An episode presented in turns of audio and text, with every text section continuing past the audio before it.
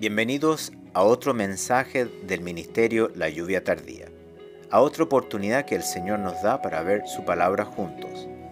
Le pedimos al Señor que nuestro ministerio le esté ayudando a acercarse más a Él y a poder entender aún más claramente sus caminos. Si tiene alguna pregunta o sencillamente necesita oración, por favor escríbanos a través de nuestro sitio web www.layuviatardía.com nos gustaría mucho poder ayudar. También quisiéramos dejarles saber que nuestros mensajes de audio en español ahora están disponibles como podcast a través de iTunes. Búsquenos en la tienda de Apple iTunes bajo el nombre Ministerio de la Lluvia Tardía y suscríbase. Oramos de que este nuevo servicio le hará más fácil mantenerse sintonizado con nosotros mientras escucha lo que el Señor comparte a través de nuestro ministerio. Y ahora dejamos con ustedes a la misionera, Sara Mena, para que comparta el mensaje de la palabra de Dios. Escuchemos lo que el Señor nos quiere decir.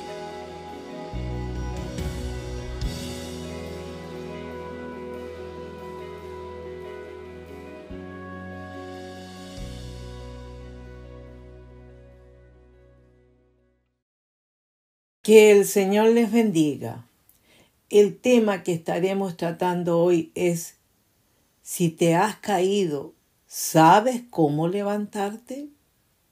El apóstol Pablo, lleno de fe, decía, pero tenemos este tesoro en vasos de barro para que la excelencia del poder sea de Dios y no de nosotros. Que estamos atribulados en todos, mas no angustiados en apuros, mas no desesperados, perseguidos, mas no desamparados, derribados, pero no destruidos, llevando en el cuerpo siempre por todas partes la muerte de Jesús, para que también la vida de Jesús se manifieste en nuestros cuerpos. Muchos esto no lo entienden. Y ante esto puedo decir que si no lo entiendes, no habrá vida en ti porque lo más importante para todo creyente es comprender el gran propósito que tuvo la muerte del Señor Jesús, lo cual fue para acabar con el pecado. Por esto que debemos morir al pecado. Por eso que el apóstol Pablo decía, ¿qué pues diremos? ¿Perseveraremos en el pecado para que la gracia abunde? En ninguna manera, porque los que hemos muerto al pecado ¿cómo viviremos aún en Él? ¿O no sabéis que todos los que hemos sido bautizados en Cristo Jesús, hemos sido bautizados en su muerte? Porque somos sepultados juntamente con Él para muerte por el bautismo, a fin de que como Cristo resucitó de los muertos, por la gloria del Padre, así también nosotros andemos en vida nueva porque si fuimos plantados juntamente con Él en la semejanza de su muerte, así también lo seremos en la de su resurrección, sabiendo esto, que nuestro viejo hombre fue crucificado juntamente con Él, para que el cuerpo del pecado sea destruido, a fin de que nos sirvamos más al pecado. Y esto es lo que la iglesia de un momento a otro dejó de entender para poder pecar libremente. Aún sabiendo y conociendo que la palabra de Dios ha dejado establecido que la paga del pecado es muerte. Por eso que hoy, en medio del cumplimiento de las profecías de Miqueas, son muchos los que han caído y también serán muchos los que van a caer porque grandes son las controversias que están surgiendo cada vez más en este mundo ateo, como también lo controversiales que se han vuelto los llamados creyentes, debido a que muchos han apostatado de la fe y otros han introducido cualquier cantidad de evangelios diferentes, provocando más controversia y corrupción moral en la iglesia de Dios. Y en medio de todo este caos, podemos ver el cumplimiento de esta profecía de Miquea que nos dice: Ay de mí, porque estoy como cuando han recogido los frutos del verano, como cuando han rebuscado después de la vendimia y no queda racimo para comer. Mi alma deseó los primeros frutos. Faltó el misericordioso de la tierra, y ninguno hay recto entre los hombres. Todos acechan por sangre, cada cual arma red a su hermano para completar la maldad con sus manos. El príncipe demanda y el juez juzga por recompensa y el grande habla del antojo de su alma y lo confirman. El mejor de ellos es como el espino, el más recto como zarzal. El día de tu castigo viene, el que anunciaron tus atalayas. Ahora será su confusión. No creáis en amigo ni confiéis en príncipe. De la que duerme a tu lado, cuídate, no abras tu boca. Porque el hijo deshonra al padre. La hija se levanta contra la madre, la nuera contra su suegra, y los enemigos del hombre son los de su casa. Ante todo este caos, ¿Cuántos estamos deseando esos primeros frutos de antes? Esos frutos que hubieron hace varios años atrás porque ante tanta degeneración, tanta maldad, tanta violencia, muerte y delincuencia, como también tanta enfermedad y dolor, yo me pregunto, ¿dónde están los misericordiosos? ¿Dónde están aquellos justos que estaban prestos para ayudar a toda vida que estuviera sufriendo? Hoy vivimos en un mundo tan malo, en donde ni las autoridades en su mayoría, ni los jueces, ni los grandes hacen las cosas correctamente, porque todos, cada cual están solo preocupados de sacar provecho del que sea y como sea, debido a que la gran mayoría no le importa lo que le sucede a los demás, porque todos son espinos o zarzales. Por lo tanto, que te van a clavar algo malo, te lo van a clavar. No sabes cómo ni cuándo, pero en la forma que tú menos te lo imaginas, vas a terminar clavado por ellos. Eso es lo que estamos viviendo debido a la corrupción moral. Son esos tiempos como los que decía el salmista, salva, oh Jehová, porque se acabaron los piadosos, porque han desaparecido los fieles de entre los hijos de los hombres habla mentira cada uno con su prójimo, hablan con labios lisonjeros y con doblez de corazón. Todos se desviaron.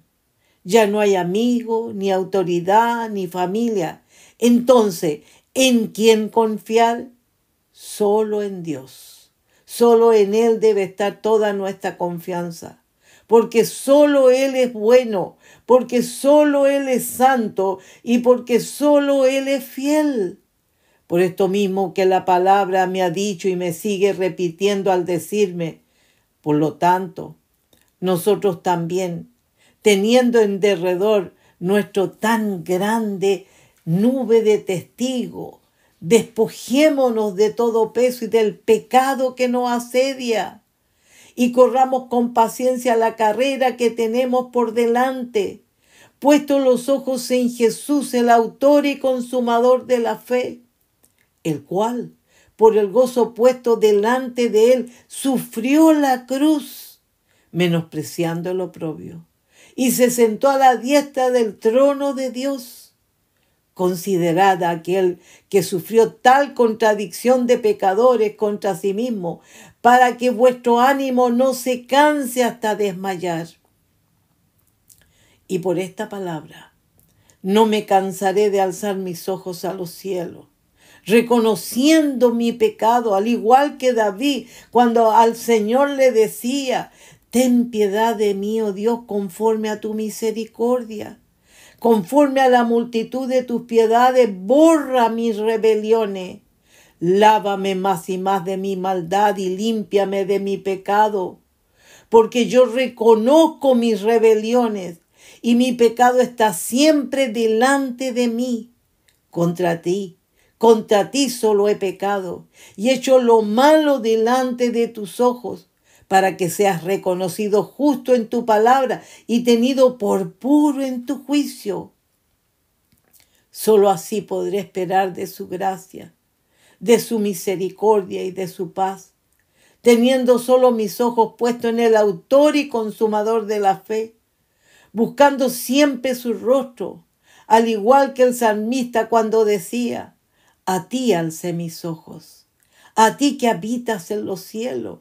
Y aquí como los ojos de los siervos miran a la mano de sus señores, y como los ojos de la sierva a la mano de su señora, así nuestros ojos miran a Jehová nuestro Dios hasta que tenga misericordia de nosotros. Así debemos buscar de su misericordia, porque Dios nunca va a despreciar un corazón realmente avergonzado de su pecado, porque los sacrificios de Dios son el espíritu quebrantado. Al corazón contrito y humillado no despreciarás tú, oh Dios. Solo así, con un corazón sincero, no con un corazón engañoso que se arrepiente pero no cambia. Y esto solo puede provocar más la ira de Dios. Por eso que yo me espanto al escuchar que hay vidas que dicen con tanta seguridad, yo sé que Dios me va a conceder esto. Y ante esto yo te pregunto, ¿ha visto Dios un cambio drástico y definitivo en tu vida para que estés tan seguro? Porque ¿quién podrá decir, yo he limpiado mi corazón? ¿Limpio estoy de mi pecado? Si no has llegado a aborrecerte por tus pecados, es difícil que estés tan arrepentido, porque cuando estamos realmente avergonzados de todos nuestros pecados, sentimos que nada merecemos. Y esto no es por falta de fe, sino por la vergüenza y el dolor que producen nuestros pecados ante Dios. Y por eso que de esto el Señor dice, y allí os acordaréis de vuestros caminos y de todos vuestros hechos en que os contaminasteis, y os aborreceréis a vosotros mismos a causa de todos vuestros pecados que cometisteis. Y sabréis que yo soy Jehová, cuando haga con vosotros por amor de mi nombre, no según vuestros caminos malos, ni según vuestras perversas obras, oh casa de Israel, dice Jehová el Señor. Así debemos buscar su misericordia, para ser escuchados por el Padre, para que podamos decir, al igual que el apóstol Pablo, que estamos derribados, pero no destruidos como también con la misma plena confianza que tenía Miqueas en medio del caos al decir, mas yo a Jehová miraré, esperaré al Dios de mi salvación, Él, Dios mío, me oirá. Más todavía ahora, en medio de todos estos tiempos tan difíciles y peligrosos que estamos viviendo, porque solo en el Señor está la salvación.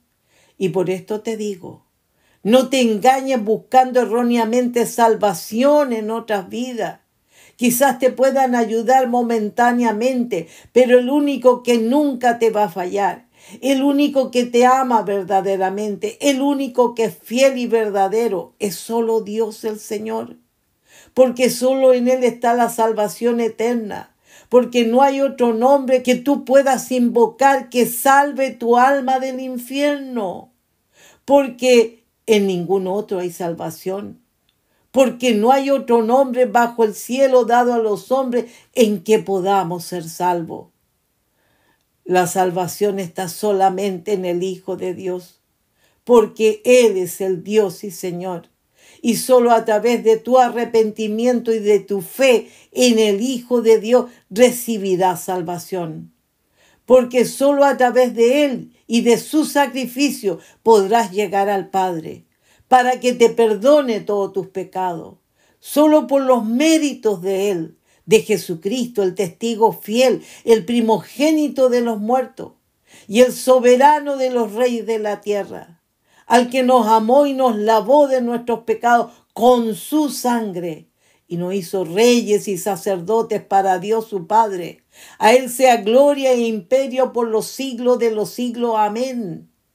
Él es Dios y solo de Él esperaré todo, porque es mi Dios y porque creo que los israelitas, de los cuales son la adopción, la gloria, el pacto, la promulgación de la ley, el culto y las promesas, de quienes son los patriarcas y de los cuales según la carne vino Cristo, el cual es Dios sobre todas las cosas, bendito por los siglos. Amén. Por eso que el apóstol Paulo exhorta a todo creyente que en esa fe en el Hijo de Dios nos mostremos fieles en todo, diciéndonos, para que en todo adornen la doctrina de Dios, nuestro Salvador, porque la gracia de Dios se ha manifestado para salvación a todos los hombres, enseñándonos que renunciando a la impiedad y a los deseos mundanos, vivamos en este siglo sobria, justa y piadosamente aguardando la esperanza bienaventurada y la manifestación gloriosa de nuestro gran Dios y Salvador Jesucristo, quien se dio a sí mismo por nosotros, para redimirnos de toda iniquidad y purificar para sí un pueblo propio, celoso de buenas obras. Nunca debemos olvidarnos de dónde nos sacó el Señor y que solo fuimos justificados por su gracia cuando se manifestó la bondad de Dios nuestro Salvador y su amor para con los hombres. Nos salvó, no por obras de justicia que nosotros hubiéramos hecho, sino por su misericordia, por el lavamiento de la regeneración y por la renovación en el Espíritu Santo, el cual derramó en nosotros abundantemente por Jesucristo nuestro Salvador para que justificados por su gracia viniésemos a ser herederos conforme a la esperanza de la vida eterna. Por todo esto, te pregunto hoy, ¿crees que el Señor Jesús es Dios y es tu Dios? Porque solo creyendo en Él con todo tu corazón que Él es Dios y que es tu Dios para amarlo y para temerle y para obedecerle, Solo entonces podrás decir como el profeta Miqueas, el Dios mío me oirá. Porque solo así podremos decir al igual que el salmista, busqué a Jehová y él me oyó y me libró de todos mis temores.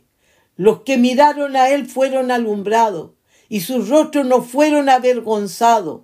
Este pobre clamó y le oyó Jehová y lo libró de todas sus angustias. El ángel de Jehová acampa alrededor de los que le temen y los defiende. Gustad y ved que es bueno Jehová. Dichoso el hombre que confía en él. Temed a Jehová vosotros sus santos, pues nada falta a los que le temen. En él debe estar toda nuestra confianza en estos tiempos tan difíciles y decisivos porque solo Él traerá luz y libertad a nuestros corazones. Y más todavía que se acerca el día en que el Señor dirá, echad la hoz, porque la mies está ya madura. Venid, descended, porque el lagar está lleno. Rebosan las cubas, porque mucha es la maldad de ellos. Muchos pueblos en el valle de la decisión, porque cercano está el día de Jehová en el valle de la decisión el sol y la luna se oscurecerán, y las estrellas retraerán su resplandor. Y Jehová rugirá desde Sión, y dará su voz desde Jerusalén, y temblarán los cielos y la tierra. Pero Jehová será la esperanza de su pueblo y la fortaleza de los hijos de Israel. Por esta palabra hoy te pregunto, ¿es Él tu esperanza? ¿Es Él tu fortaleza? Si es Él tu esperanza y tu fortaleza, busca su rostro para que traiga luz y libertad a tu corazón, para que sea alumbrado totalmente tu entendimiento, para que te libere del pecado que te asedia y santifiques tu corazón, y para que su nombre sea exaltado hasta lo sumo, y para que, al igual que el profeta, lleno de su presencia, digas, tú, enemiga mía, no te alegres de mí, porque aunque caí, me levantaré. Aunque more en tinieblas, Jehová será mi luz. La ira de Jehová soportaré, porque pequé contra él, hasta que juzgue mi causa y haga mi justicia. Él me sacará a luz, veré su justicia, y mi enemiga lo verá, y la cubrirá vergüenza, la que me decía, ¿dónde está Jehová tu Dios? Mis ojos la verán, ahora será hollada como lodo de las calles. ¿Cuál es esa enemiga? La mentira, la maldad, la soberbia, la altivez, la jactancia, la ceguera, la falta de entendimiento, la simpleza, la necedad y la testarudez. Todo lo que no nos deja arrepentirnos y cambiar, para que haya en nosotros una sincera fe en nuestro Dios y Señor. Y podamos testificar que si es malo caer, pero lo importante está en saber levantarse y poder decir lleno de arrepentimiento y de fe, aunque caí, me levantaré, aunque more en tiniebla, Jehová será mi luz. Además, aprendamos a soportar la disciplina. Respetemos su deidad y su señorío con humildad cuando Él nos dice, porque aún no habéis resistido hasta la sangre, combatiendo contra el pecado.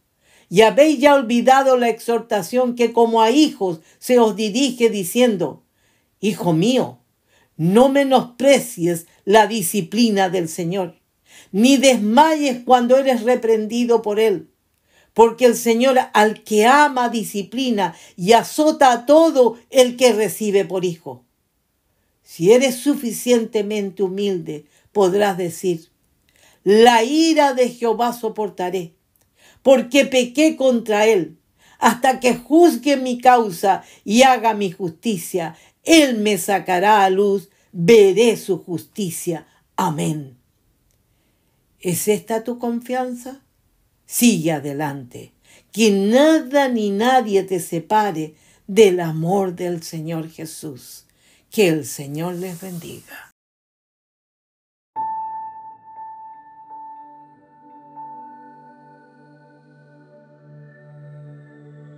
Por favor, únase de nuevo con nosotros la próxima vez para continuar viendo la palabra de Dios juntos. Por favor, escríbanos a nuestro sitio web si tiene alguna pregunta o necesita oración. Nuestra dirección nuevamente es www.layuviatardía.com el Ministerio La Lluvia Tardía es un ministerio financieramente autosuficiente, dedicado a compartir a Jesucristo y su verdad con todo el mundo. El Señor está cerca. Que Dios le bendiga.